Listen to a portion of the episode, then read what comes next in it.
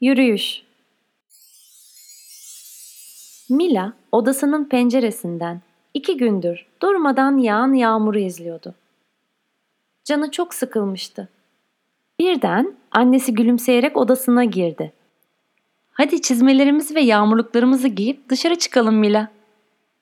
Dışarı çıktıklarında Mila kapşonuna düşen yağmur damlalarını duydu. Aynı anda yakınında bir su birikintisi gördü. Elinden tuttuğu annesini de peşinden sürükleyerek şap diye suya atladı. Her yer çamur olmuştu ama Mila kendini özgür ve mutlu hissediyordu. Birlikte oturdukları apartmanın arkasındaki koruluğa kadar yürüdüler. Mila sık ağaçlardan oluşan koruluğun yağmurda ürkütücü göründüğünü düşündü. Birden bir bisikletli yanlarından zil çalarak geçti. Mila bisikletin arkasından bakarken ilerideki bankın altına sığınmış bir kedi yavrusu gördü. Anne kediciye bak, sırılsıklam olmuş. Bankın yanına koşarak kediyi çıkarmaya çalıştı. Ama yavru çok korkmuştu. İyi ki yanımda kuru mama getirmişim, dedi annesi ve birazını yere döktü.